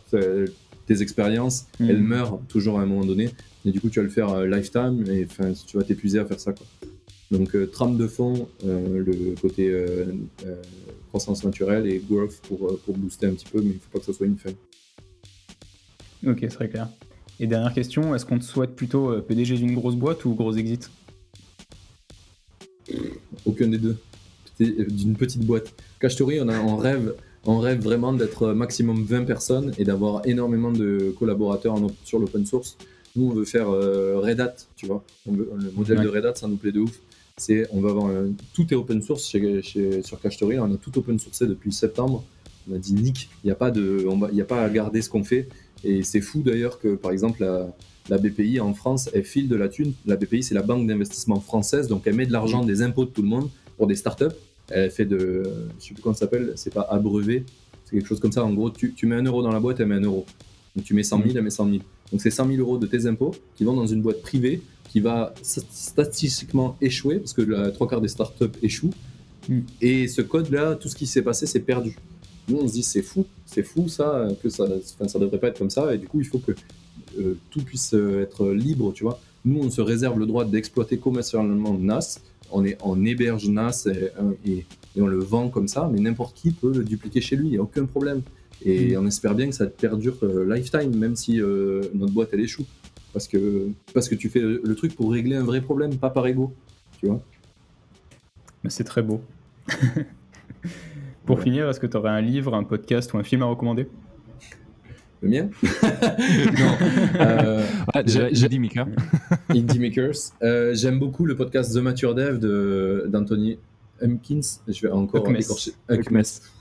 Enfin, désolé Anthony. euh, même, ça- je, je te jure, pendant le podcast, il a rigolé des millions de fois parce que j'essaie de dire son prénom de temps en temps. Il me le disait dans l'épisode. Euh, et- et il est toujours pas sorti. Désolé. Vous sortirez sûrement mon podcast euh, ensemble avant que je sorte celui d'Anthony. mais, euh, mais voilà, euh, ce podcast-là est vachement intéressant. J'aime beaucoup aussi celui de Benoît euh, sur le, le développement. Il parle pas mal de, de techniques et d'autres choses. J'ai plus son nom, j'ai plus le nom du podcast, je suis vraiment nul. Mais euh, vous pouvez le trouver sur LinkedIn. Euh, je sais pas si ça vous dit quelque chose. Euh, ce serait pas artisan développeur par hasard? Si, c'est ça. Merci. Génie. Génie. Oui, donc artisan développeur est vraiment pas mal aussi, puisqu'il fait des formats assez courts et assez synthétiques, et j'aime bien. Il est assez pragmatique sur, euh, sur certaines choses, il fait des débats assez sains, parce qu'il y a plein de choses à débattre sur le milieu du développement, il y a plein de choses qu'il faut qu'on fasse évoluer sur, évoluer sur la mentalité. Il y a malheureusement l'image du, du développeur dans la cave, elle est faite par les autres, mais aussi par nous, développeurs Ouais. qui préférons parler à un ordinateur avec du code que parler à des gens et mettre l'humain en avant. Si on, on- on prenait du temps pour faire comprendre ce qu'on fait aux gens avec qui on bosse, mais on serait plus dans une cave et il y aurait beaucoup moins de problèmes en entreprise. Hmm. Donc voilà, des gens comme ça, euh, euh, vachement intéressant. Euh, un des trucs qui peut être, qui a rien à voir, mais euh, qui peut vachement aider, que j'aime beaucoup, c'est le livre qui s'appelle The Mom Test. C'est un livre qui explique comment faire des interviews utilisateurs. C'est super intéressant parce que, encore une fois, quand tu fais des projets, tu as un problème d'ego. Et du coup, si tu poses des mauvaises questions, tu as les mauvais inputs et ta boucle de feedback, elle est biaisée Mm. totalement. Mm. Du coup, ça ne sert à rien. Donc, The Mom Test, c'est comment poser des questions à ta mère pour qu'elle te dise la vérité sur ton, ton idée et ton projet. Et Mm. pourquoi Mm. qu'elle te dise Oh, c'est bien, mon fils, ça a l'air génial ce que tu fais. Eh ben là, on va faire une super auto-promo parce que euh, comme on a décidé de passer sur un, sur un format d'un épisode euh, interview toutes les deux semaines, euh, on a lancé un nouveau format qu'on enregistre K2 qui s'appelle le format Toolbox. Euh, et le, le premier épisode porte sur le livre The Mom Test de Rob Fitzpatrick. Donc, Parfait. on, voilà. on, back la recommandation euh, complètement. Parfait. Eh ben, je l'écouterai parce que je pense qu'il faut, il faut continuer à, à grandir sur ce sujet, à s'éduquer parce que ben on, on est humain, on a des problèmes d'ego, on a envie de faire des choses bien, on a envie que quand on parle à nos potes, euh, ils aient l'impression qu'on n'est pas en train de rater notre vie. Et du coup, ben, par ego, on fait plein de bêtises et Ouais. euh, ça nous empêche de faire des bons projets. Donc c'est super important de dire des choses comme ça. ok, ben on mettra tous les, tous les liens dans, dans la description euh, de- de- des personnes et des livres dont on a parlé. Et on va le faire pour de vrai, euh, parce qu'à Ouais. chaque fois on oublie. J'allais- dire pareil. Ben, J'espère que vous vous le faites parce que moi, à chaque fois, euh, ça passe un Ouais. peu la trappe. Ok, et pour conclure, est-ce que tu aurais un mot de la fin? Bonsoir. un, un peu d'humour. C'est important de de pas de pas se prendre trop au sérieux. C'est ce que j'essaie de montrer dans le podcast aussi, c'est que tu arrives à faire des bons projets parce que tu aimes ce que tu fais. Donc il faut pas euh, se mettre trop de contraintes à vouloir faire un truc euh, zéro dette dès le départ. Il faut pas euh, euh, direct vouloir lever des millions. Faites simple, essayez de faire des choses euh, fun, qui sont cool, qui règlent des vrais problèmes. Et c'est super cool d'avoir des gens qui nous disent c'est trop bien ce que tu fais, merci, ça m'aide pour X et X raisons. Ça, c'est mieux que des VC qui te disent ben, on va mettre 20 millions sur ton truc pourri que personne ne veut payer.